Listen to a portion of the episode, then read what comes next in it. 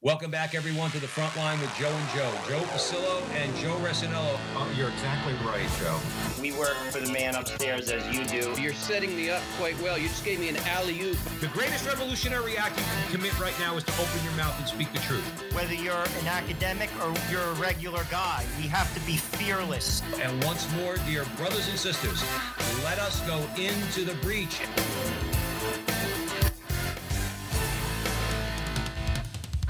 Hello again, everyone, and welcome back to the front line with Joe and Joe. Joe Pasillo, as always, joined by Joe Resinello. And once more, dear brothers and sisters, let us go into the breach on the Veritas Catholic Radio Network, 1350 on your AM dial, 103.9 on your FM dial, spreading the truth of the Catholic faith in the New York City metropolitan area. Two things download the app, the Veritas app. We are an EWTN affiliate, so you get access to all of our station's content, original programming, the whole nine yards, not just Frontline with Joe and Joe. And please share the app uh, with your friends. And if you like what Joe and I do, you can find us on social media primarily in two spots uh, Twitter at with Joe and Joe on Twitter and also on YouTube at the Frontline TV. We thank you as always for your support. We're really growing um, on both on both channels. Uh, today uh, at the Frontline with Joe and Joe, we're very pleased and honored to be joined by Father Brian Mullady. And many of you out there know Father Brian. Uh, and we're going to be discussing his new book, A Primer on Fundamental Moral Theology. Now, don't change the radios. Don't change the channel because he said fundamental moral theology. If we as Catholics knew a little bit more about fundamental moral theology, we may not be in as bad a shape as we are in America. But the problem is we don't recognize these things. This is not me being judgmental. Joe and I, we need to learn just as much as anybody else. And we learn from our guests. And Joe and I will be learning from Father Mullady about these things. And we're happy that he has written this book. It's out from Sophia Press. So please, as as always, we ask you to support our Catholic publishers. Uh, so please buy it from the publisher. Now, many of you out there, Father Brian has been in media for a very long time. Many of you will recognize him, uh, having seen him on uh, EWTN. You could see him on the Journey Home a few years ago. He was, you know, he was on that. Uh, even though he's a, a lifelong Catholic, um, he joined Marcus Grodi several times on that show. Uh, but having said all that, let me give Father a brief uh, bio, a brief intro introduction, Father Brian Thomas Beckett Mullady. I love it, Joe Resinello. Brian Thomas Beckett Mullady is fantastic. OP is the son of an Air Force officer and was raised uh, throughout the United States. Uh, I think Father was telling us Syracuse, Dayton, Redondo Beach, California. Father's been all over the place. Um, he entered the Dominican order in 1966. He was ordained in Oakland, California in 1972. He has been a parish priest, a high school teacher, a retreat master, mission preacher, and a university professor. He received his doctorate in sacred theology from the Angelicum University in Rome and was a, and was professor there for six years. He taught at several colleges, universities, and seminaries in the United States. He's an academician of the Catholic Academy of Science. He's an adjunct professor at Holy Apostle Seminary in Cromwell, Connecticut, and preaches parish missions and retreats. He has several series um, on Mother Angelica's EWTN television network. He's the author of several books and numerous articles. He's also the author of the question and answer column in Homiletic and Pastoral Review. He is the theological consultant to the Institute on Religious Life. Father Brian Mullady, welcome to the front line with Joe and Joe. Okay, well, thank you very much. I can see I'm going to have to send you an updated bio. hey, we'll, I, we'll, worry about that the next time. I, I, I, retired from teaching a few years ago, and uh, one of the things I would be uh, helpful to sometimes is to mention that uh, I had the privilege and I was in, enjoyed very much uh, teaching in Rome for six years, and I became uh, an, an adopted Italian, and uh, I left my heart in Sardinia. so uh, I, my father, when he visited us, said, I don't know what happened to that kid. Some Roman soldier must have gotten over the wall somewhere in our family background because I, I uh, really loved uh, the Italians and being in there in Italy too. So let's uh, in the name of the Father, Son, and Holy Spirit. Amen. Hail Mary, full of grace, the Lord is with thee. Blessed art thou among women, and blessed is the fruit of thy womb, Jesus. Holy Holy Mary, Mother of God, pray for us sinners now and the hour of our death. Amen. Amen. Our Lady's seat of wisdom. Pray for Pray us. for us. Now, So, what you said about Go ahead, Father. what you said about the fundamental moral is very true and very important. And I can tell you uh, several things. Uh, you know, as someone who's been a teacher most of his life, beginning in high school teaching in Los Angeles back in the 70s and South near South Central, uh, people today are trying to live uh, an adult experience of religion based on a form of religion, maybe that they only learned, if they learned it, up until the fifth or sixth grade. Most people have doctor's degrees or advanced degrees, master's degrees in their profession, but they have no understanding of their religion. When I was uh, given parish missions this year, I decided that I wanted to emphasize the creed. So I Uh, uh, bit the bullet. I always do because I always like talking up to the laity. I have these pastors that constantly tell me, "Oh, just bring it down, bring it down. You're scaring people. It's too intelligent." And I said, "Okay, look." Catholicism is the revelation of the eternal Trinity in time. How far can you bring that down and still have it remain Catholicism? you have to assume, you can't assume that people even know what they're saying when they say the creed every Sunday. And so when I talk to them, especially about Christ, because that was what I was most interested in, well, for a lot of them, it became a big revelation what our traditional doctrine is concerning Christ. Also, I we have lectures in our parish in Portland, and I gave one on the three moral determinants. So our doctor says, What are you going to talk about? What are the three moral determinants? I said, Well, according to our catechism, that you and I both believe in, they're the foundational principles on which we judge good and evil. Now, he says, Well, gee, I, I never heard of these things. And I said, But that's the problem. Don't you see? That's the problem.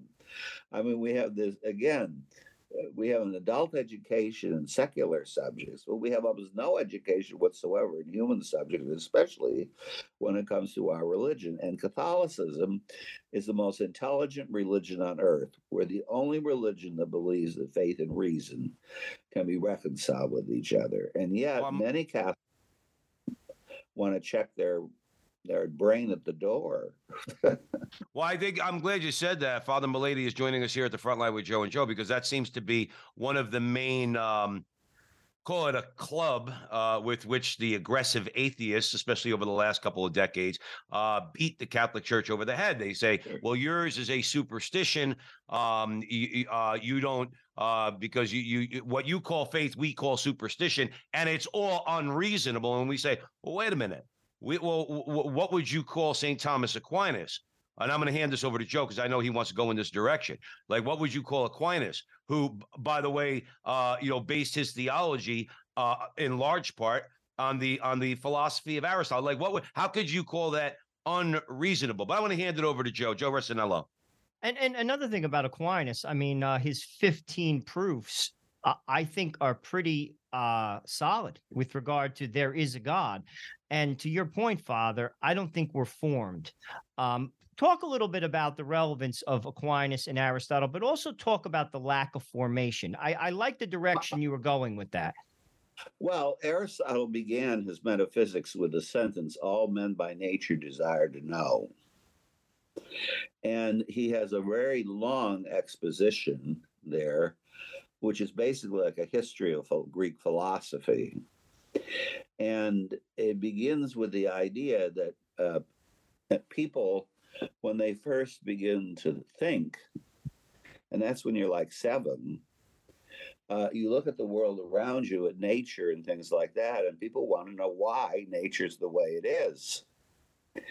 And when you experience the first understanding, it's so enticing that it leads people to want to discover. Now, we don't you know, as an, as adults, we're kind of jaded in the idea of discovery because we've been doing it mostly for our whole life. But I remember we had a seminarian when I where I taught, and he was in a late vocation, second career vocation.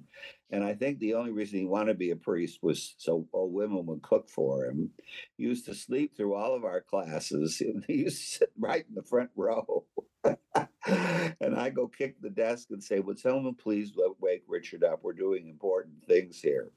So he came back and he had to get, he became a pastor actually, because they desperately needed it in his diocese.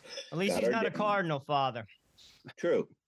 So, although I think some cardinals think this too. Anyway, he came back and he gave his address to the troops. So it's always what you should have learned and didn't learn, or how useless your seminary education was. So he says, Well, I have been a pastor for a year, and no one in my parish has asked me any questions about theology. Well, we had a very astute Capuchin priest, Franciscan priest, who was our academic dean. And he leaned over to me during this talk and he said, Well, evidently, there's a group of people in Richard's parish he's never talked to in the last year, and that is the children. because the children ask nothing but theological questions. They ask the best questions. That's right. Kids ask the best questions, and they can't be dismissed because because I remember you know out of the mouths of babes. I mean you know they they ask the best questions. Adults should be asking those questions, Father Mullady. Well, yeah, and they haven't learned the answers are hard yet either. so anyway, he said the first time a person discovered a cause and effect, which is basically what the kids first discover, um, the mind has a dynamism about it that can't be stilled. You always want to know more. You always want to know why. And he said the first people said, well, the cause of the world, they immediately went to the idea must be one thing. So uh, anybody who knows about Greek philosophy knows that the supposedly first the first philosopher was named Thales, and he thought the cause of the world was water. Remember, they had water, earth, air, and fire. They tried the elements. Well, none of them worked, and the combination didn't work. And then Aristotle, interestingly enough, says the first person who said the cause of the world was mind spoke like a sober man among drunks. but he was talking baby talk because you know how babies use words but have no idea what they mean? He still meant a material mind. And it wasn't until they bridged the gap that there was a being that was also a spirit. And that's what these five proofs of the existence of God are about. And they actually occur in physics at the end of physics. That's why you know you need another science called beyond physics, metaphysics, because they're spiritual beings. Uh, but the mind still is brought to a box canyon there. You, you talk about this when you talk about the resurrection of the dead, too. We're talking about at Easter. He's brought to a box canyon because there is no solution. You can't get beyond the uh, senses uh, realistically in order to truly discover this being in himself. Now, we know that the being exists. But St. Thomas is always clear, following Aristotle, when you know something exists, you want to know what it is. And we don't know who God is. We don't know But what did- is. Didn't John? Didn't? uh And if you're just joining us here, Father Brian Mullady is joining us at the front line with Joe and Joe. We're discussing. um We're discussing his new book, which is out from Sophia Press, a primer on fundamental moral theology. Uh, Father Mullady, didn't didn't um Saint John bridge that gap uh with the first few sentences of his gospel? The gap, or, or I don't call it a gap, or more of a fulfillment. Uh, Obviously, what you, what Joe and I would take away from you, what you're describing here, is logos, the recognition of the Greek philosoph- philosophical mind of logos. Okay, where where again they might call it material, but John says that that's God. He, you know the, that the logos is God, the logos was God, and the logos became flesh and dwelt among us. Correct me if I'm wrong, but Saint John is the one who basically brought the idea of the logos incarnate to the Greek philosophical mind. No, you're not wrong. But the point I'm making is that by reason alone, we know we don't know the answer. Right. And the trouble is that ever since the Enlightenment began 300 years ago, human beings have tried to find the answer in their reason. Their reason is God, basically. And that's basically since people like Descartes and even uh, Isaac Newton, uh, they were believers, but they were believers in a strange sense. And um, in the 19th century, you were talking about religion being superstition. Once they decided that you reason had no relationship to things that were revealed in the scripture, really, then our uh, belief in Christ, example, or miracles or whatever, all became superstition. It all became emotional, uh, fulfilling your emotions. Right. It's very much related to this problem of conscience we have now. What is conscience? Because uh, people in our authorities in our church have emphasized only conscience. So, what it does mean is there has to be another science, and that science we call revelation. And as you know, revelation is contained in both two sources, scripture and tradition. So the revelation of St. John, he may use some terms from Greek philosophy, but you'll notice he corrects in the beginning was the Word, and the Word was God. Uh, now, Aristotle would have said the word might be the means by which you know reason and truth, but it's not the same as something that was in the beginning and was God and was with God. Mm-hmm. And especially the idea of that becoming flesh. Well, there's no proofs for that. I mean, you can't uh, you can't prove it. It's something you have to believe, but it's not an, an, an intellectual belief. It's not a belief that's stupid or emotional, like you're talking about. Right. But it's a, a, a belief that, uh, and one of the reasons John says that is because he wants to point out that that's real, it's objective, and it was realized in time and not just an emotional prejudice on someone's. Someone was talking, oh, I know it was Carl Anderson. They gave him this award at this banquet I was at the other night. And he was talking about the fact that Thomas Jefferson, remember, produced the New Testament where he crossed all the miracles out. Yeah. And all those things were results of superstition. They were all results of emotional um, poverty where you, you needed this. And, and that all comes from the philosopher Immanuel Kant. Mm-hmm. Kant did not believe you could discover God in any sense by reason, but he was a believing Lutheran, pious Lutheran.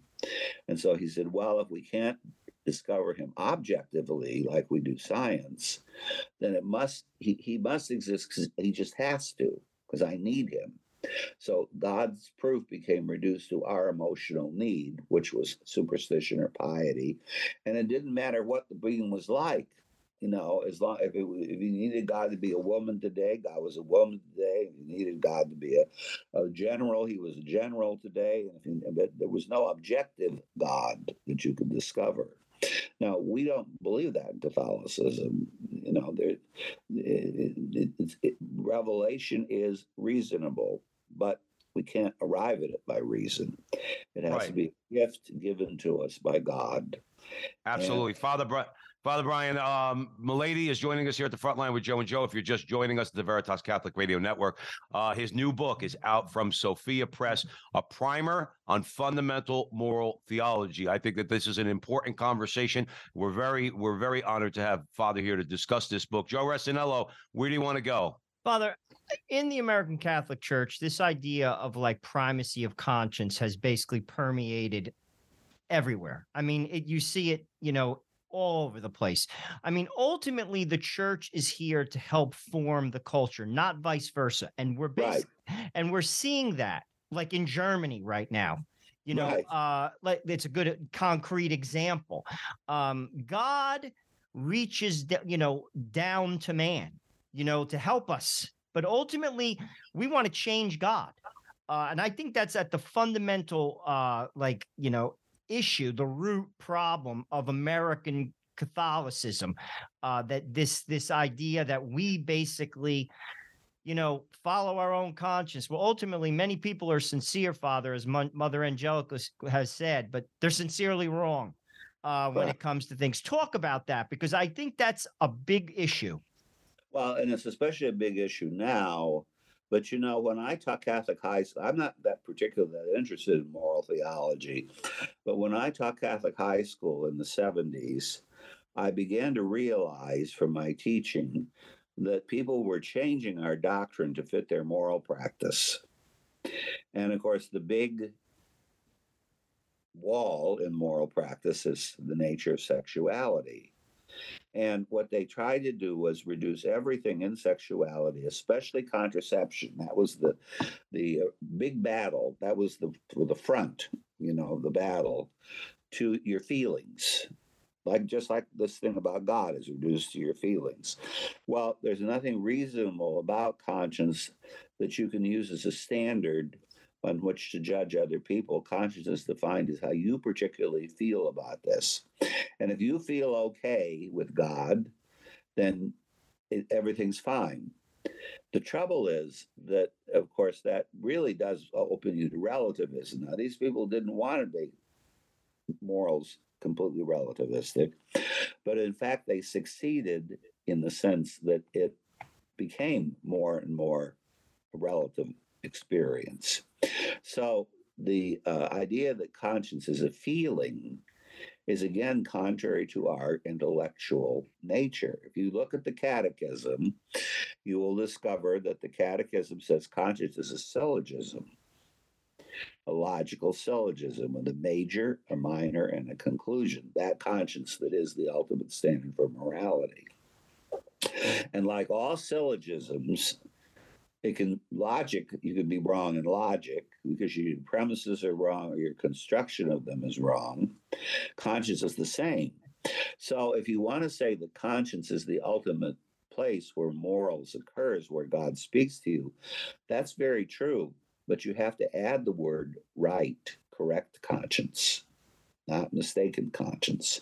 And not, not very few people today are willing to add that word uh, I remember in the late 70s, there was a book that came out from the Catholic Theological Society of America, and I'm quoted in the book, and it was called Guidelines to Human Sexuality.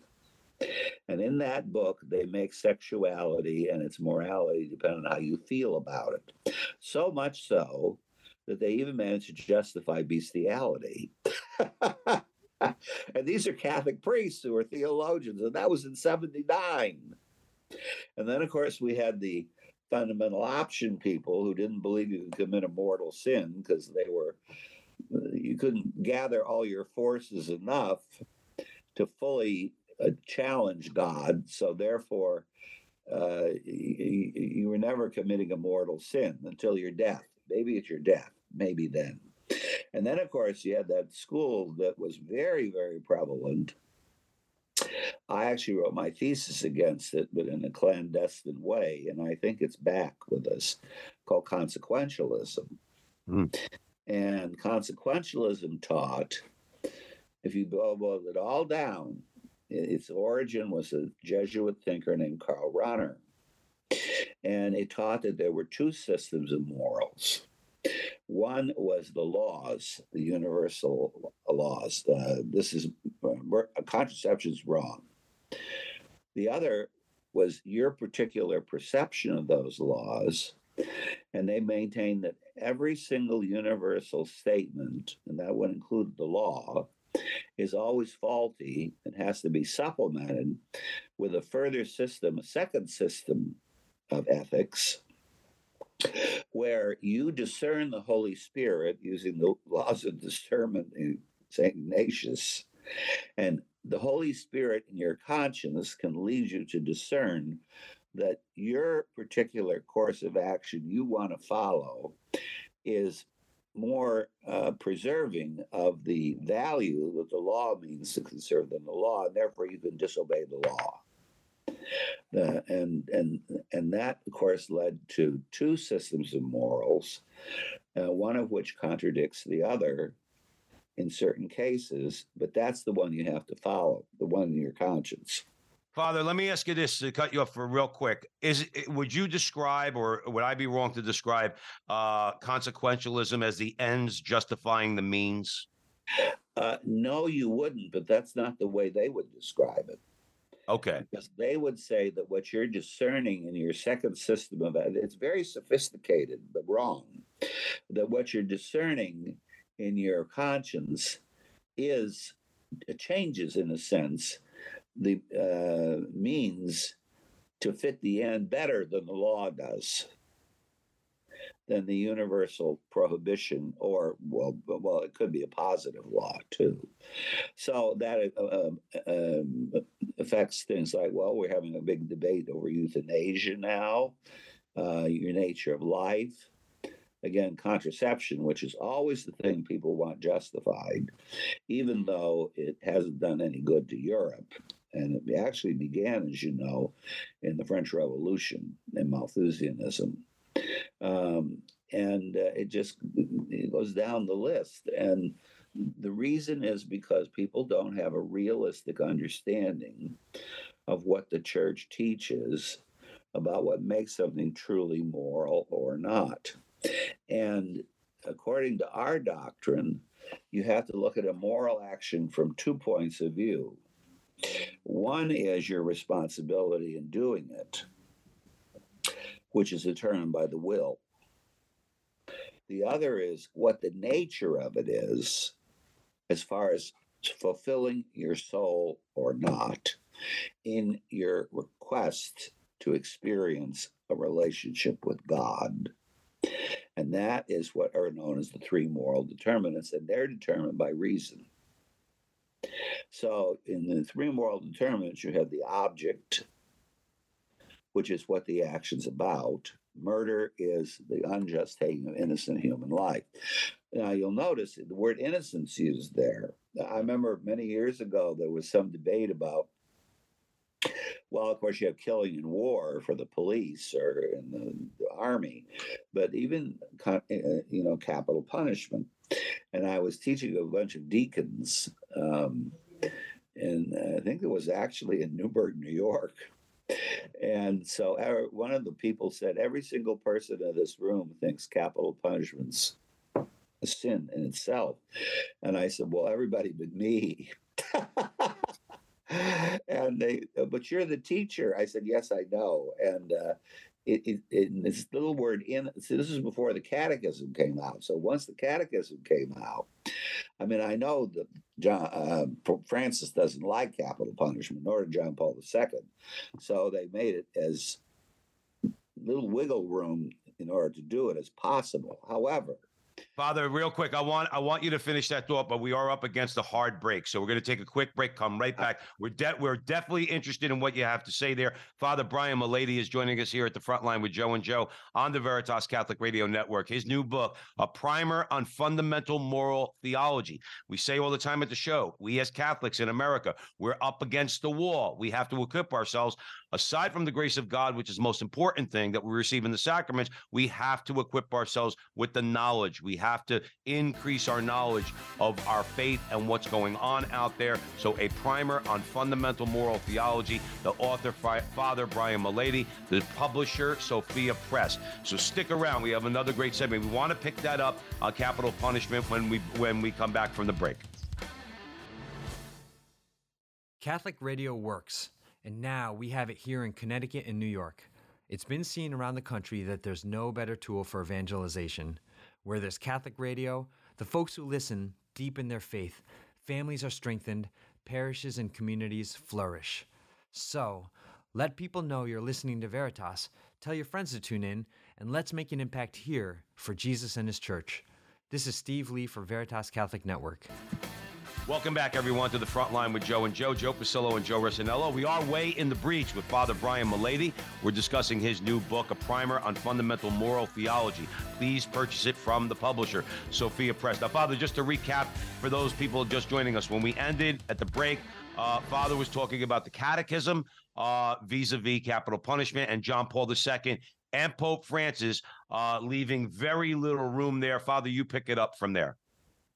Well, uh, yes, but you'll notice that John Paul II never said it was a sin in itself, nor it is interestingly enough, Pope Francis. He uses some other word.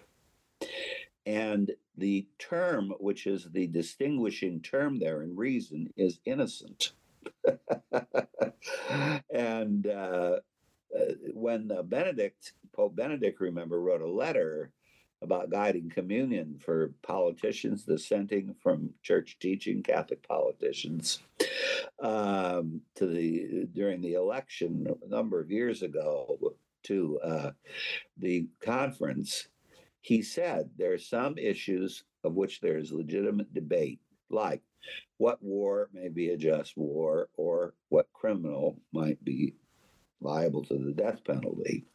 There's some other issues about which there is no debate, and that's because they don't admit of any, um, you know, their uh, uh, absolutes, and that is uh, euthanasia and abortion.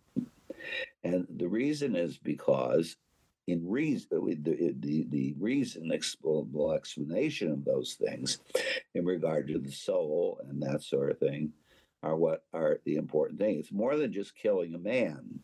If killing a man were always evil, then a, a policeman killing someone in the line of duty would be evil. So there has to be some sort of distinction made in that.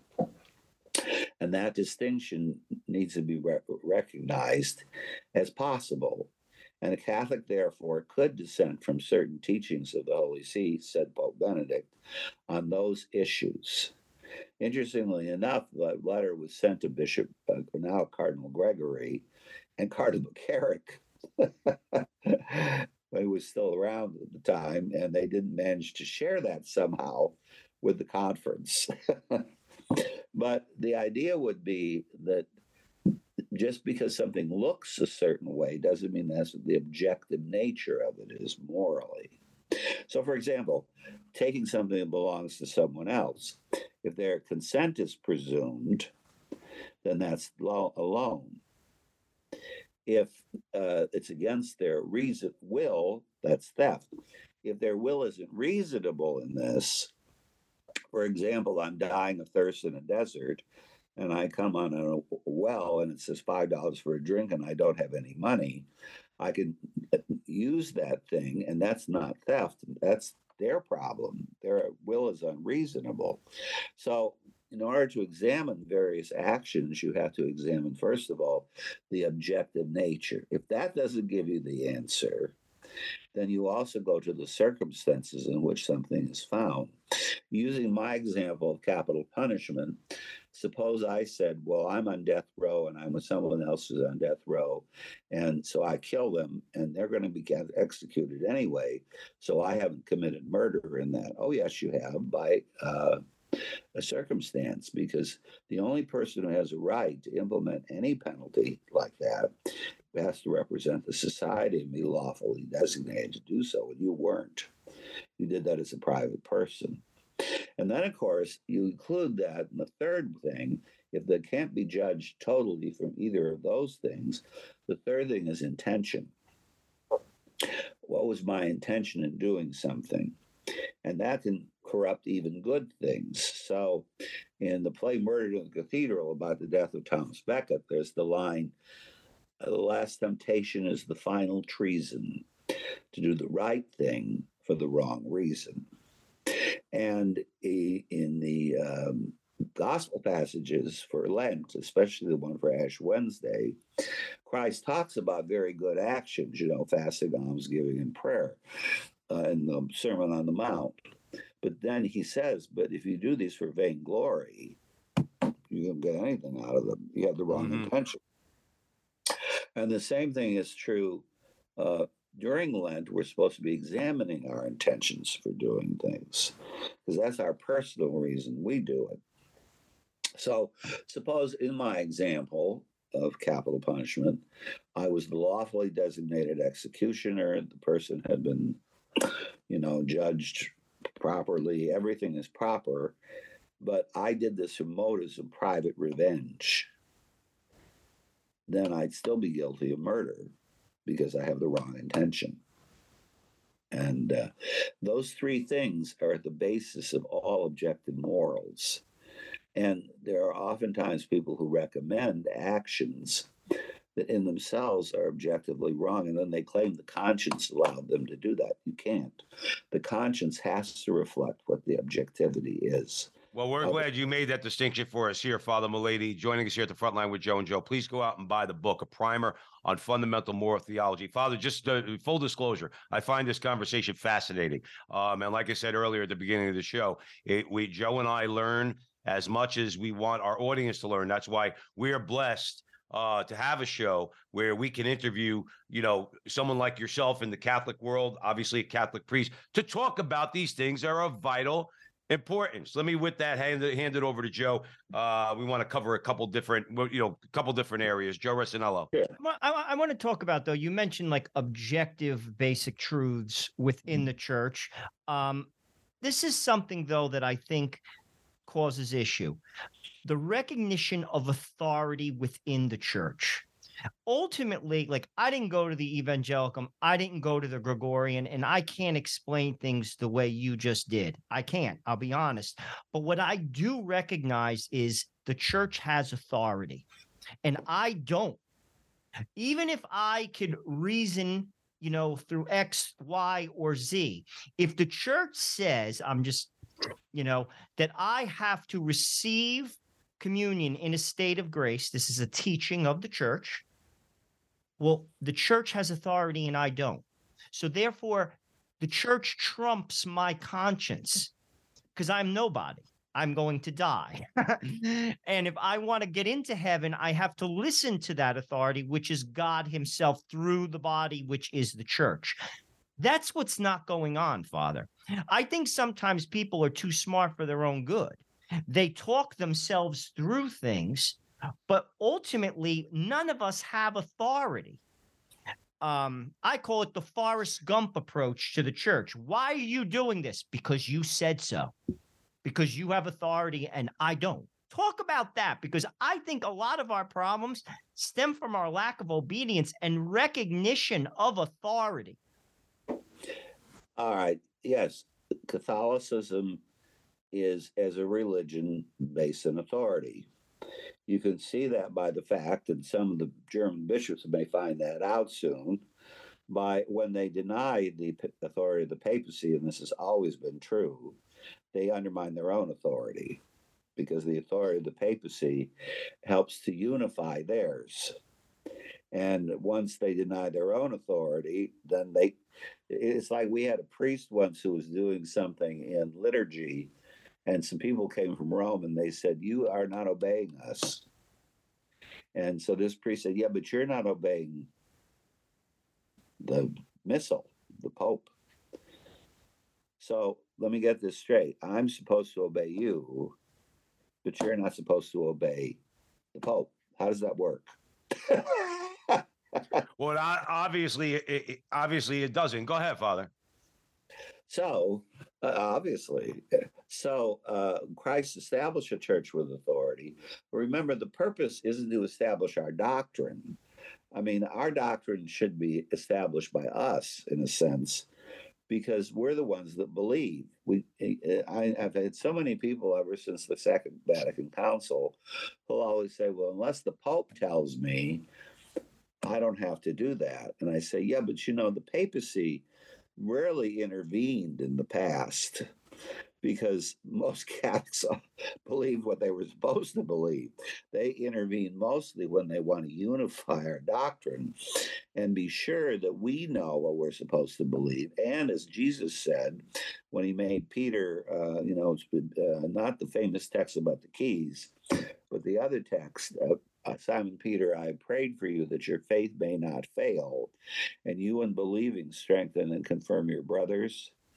And the brothers there are all interpreted to be the other apostles that the Pope has as his purpose, not new doctrines in which we only believe in authority, but to clarify the body of what we always have believed, what was in the mind of the apostles for especially bishops who are also associates with him. No other bishop has such authority. The only Pope is, in a sense, the bishop of the bishops. There's no other bishop that could speak for the whole church. It's one of the reasons why we put him in the canon along with the local bishop, because he's present in each church as opposed to the local bishop who's only in his particular diocese. So the it's true that um, a lot of people, well, authorities in a mess everywhere, the state too. Most people don't care what anybody says when it comes to obedience, even in the school, even in your home. But the uh, uh, point of authority is to affirm what the apostles believed. And as a result, you know, the Pope doesn't just wake up and have a new revelation today. We, that's what Mormons believe, you know, progressive revelation. We don't believe. He's a servant of the servants. I remember Bishop Sheen, uh, he gave a talk once in the late 60s, and he made a pyramid. I was present for this talk, and he said, Well, we used to believe, they say in Vatican II, that it was God, Pope, cardinals, blah, blah, blah. And now it's just this big blob, God and the people. He says, Well, it's true. It's not God, Pope, bishops, blah, blah, blah. And then he'd reverse the triangle and he'd say, It's the God and the Pope serves the cardinals, and the cardinals serve the bishops, and the bishops serve the laity. That's the proper model, not the other way around. Well, I'm going. So- I'm, I'm. go- Go ahead, Father. Go ahead. So, uh, yes, of course, there are many moral questions that can be quite complicated. And we do need uh, authorities to help us to do that. And that's not just the Pope, but also author- uh, theologians and that, that kind of thing. But uh, I, uh, in the final analysis, it's true. We all give ourselves totally to authority, but there are also reasonable arguments that help to support the arguments of the authority. And in cases like sexual ethics, most of those can be discovered in the natural law too. Right. So, you know, to say I'm just reducing this to a fight about authority, whether it's defined or not, I happen to believe the encyclical on birth control is defined uh, doctrine. You have to believe it to be a Catholic. But to say that's the only reason I believe it is like tying one hand behind my back in a boxing match and refusing to allow reason to have its place. So there are reasons why we do believe that. And also, and not just scriptural reasons, although sometimes there are. For example, in that thing I gave you about capital punishment, uh, they do quote scripture, thou shalt not slay the righteous and the innocent. Say, uh, interestingly, in the catechism. And what's strange to me is that Pope Francis obviously doesn't like capital punishment at all. And they changed it to not even allow a little hole in it, but they didn't change the definition of murder. So it's confusing. and from your authority, you don't want confusion. That's the thing, you know, you want clarity. So, Go ahead, Joe. my biggest problem, to be honest with you, with uh, this particular pope, um, there is a lack of clarity. Um, you know, like there's a lot of debate that goes around. That was always from the beginning. I always said that to my wife. Uh, Jesus, you always knew where Jesus stood, always. And we, as Catholics, never mind the Pope, we sh- our yes should be yes and our no should be no. People should always know where we stand. And I think, and again, I'm not throwing stones at the Pope, but just as the a regular guy, there's a lack of clarity. And Yeah. that's to me, again, I'm nobody. It's I think that's dangerous because it allows people to then go in places that they may sh- they shouldn't go. And not everyone is formed, as you rightly said, Father. And then people start to justify behaviors that are sinful and they think it's okay and souls are lost. That's just my opinion. And again, I'm no, it's nobody. Well, no, it's true. I mean, and it's not just true in this country, it's true in Europe. Um, the only places that seem to be preserving some measure of true orthodox morals are Africa and Vietnam and places like that. And Europe is just a some pole, you know. I mean, they, gosh, Spain approved same sex marriage a long time before we did. And that's a Catholic college country, for heaven's Mhm. sake. It's And a shame what's happening, Father. By the way, it's a shame uh, what, that people don't realize. You know, all our lives, uh, you know, when you talk about, let's say, the politically correct left, okay. Oh, well, who are we to impose our values on these other countries? You know, who are we to impose our Western values? But the African countries that are saying, hold it, like Uganda, Right. all right, they're saying, hold it. We're not interested in abortion. We're not interested in LGBT. Back off. We're not having it, right? Now, all of a sudden, the same people that say you can't impose Western values 10, 20, 30, 40 years ago are the ones saying, oh, no, no, no, we have to impose our, our Western secular values on these people because, uh, and, and, the, and the implicit racism underneath. In other words, basically saying, and unfortunately, some in the church, um, and, and, and if I remember correctly, some disparaging comments uh, that came out of some German bishops' Yeah, mouths vis-a-vis African cardinals and bishops.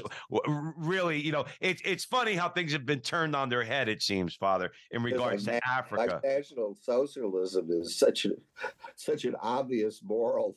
I mean, it's it, it beggars belief. Some of it, you know. I mean, uh, I just and like the British, the things that they are approve, all of course in good taste and all properly annotated, but um, and the French, oh my gosh, you know, you and uh, I, I, I what I found when I lived in Europe for six years was that people aren't anti-religious; they're just cynical about religion. So, well, you know, I lived in Italy. If you if you have a procession, the whole place shows up. But if you have mass or you talk about morals, well, you know, you might get two percent. And then uh, I used to love the confessions. The uh, men always used to begin their confessions when, at least where I heard them in Sicily. Uh, I'm a good man. I don't commit sins. I didn't kill anybody. I didn't steal anything. Well, do you go to mass? No. I, have, I do have a few women though, but I'm a good man. I don't commit sins. I'm a father of a family. I just want to celebrate Easter with my family. And so there was actually a sign in the front of one of the churches, and it said, "Do not begin your confession with what you did not do." Nice. Gotta love it, Father. Let's Yeah. talk about the. We have a limited amount of time. I, I, I think this is important. I could hear maybe somebody out in our audience uh, saying, "Okay, uh, fundamentals." Of, uh, of moral theology. By the way, if you're just joining us, this is uh, the book written by Father Mullady is a primer on fundamental moral theology. To try, I could hear that person say, well, "What does this have to do with me?" In other words, how do I the, uh, you know, uh, how do I, as a person, what is the relationship between, let's say, for argument's sake, uh, my passions and desires, which are obviously there as a human being, my intellect, my will? Father, I, I don't want to get too far into the weeds, okay? But give our audience and Joe and I the basic proper relationship as seen by the church, as taught by the church, between the will, the intellect, and the passions. Okay. Well, uh, the will is like the feet, the intellect is like the eyes, all on the journey toward heaven. And your passions are uh, supports to help you to get there in an easier and delightful way. And any morals that ju- denies either one of those three things makes it almost impossible for us to have a realistic human formation and therefore also to go to heaven. So, uh, there are people who've been only rationalists. All you have to do is know. Doesn't matter if you love. All right. Then you have people who everything is love, love. I have a Franciscan friend. He, he used to say to me, Father Brian, now remember, God is love. And I said, Yes, and remember, He's also truth because you could love falsely. you know, your love could lead you to rush to a place, and actually, the lack of truth could lead you to fall over a cliff while you're getting there. And then uh, your passions are, again, like emotional supports. And unfortunately, in our church, because of Jansenism, partially, I think, but not just because of Jansenism, but for almost 300 years, people had the idea now, maybe not the Italians, but a, lot, a few other people that have less interest in their passions and emotions. that the way you became a virtuous person was not to feel, period. And uh, I uh, always uh, use the example from the old movie, The Song of Bernadette, of the Mother Superior who doesn't believe Bernadette's actually seen Mary. So she says to her, because she hasn't suffered enough. So she says to her in very uh, almost um, just dispassionately, all throughout sacred time, God has only come to those who have suffered. How can you say you have seen her when you have not suffered as I have? Look at my eyes, they burn like the very fires of hell. From lack of sleep, I will not give them. My lips are parched from constant prayer. My hands are racked from serving God. My back is gnarled from cold stone floors. And that's presented as spiritual perfection. It's not. I mean, a, a person should be more or less now, of course, we do suffer. Obviously, suffering is a part of the deal, but we should be more or less happy in our religion. And yet, the way some Catholics come to Mass, they look like they're being dragged to Dachau, you know, to be executed. Um, and they won't set foot in the church because some priest looked at them cross eyed when they were four years old or five years old. I mean, they don't allow anybody to have any kind of human weakness in, in that regard. I was like the sisters, you know, I was taught by the sisters of St. Joseph.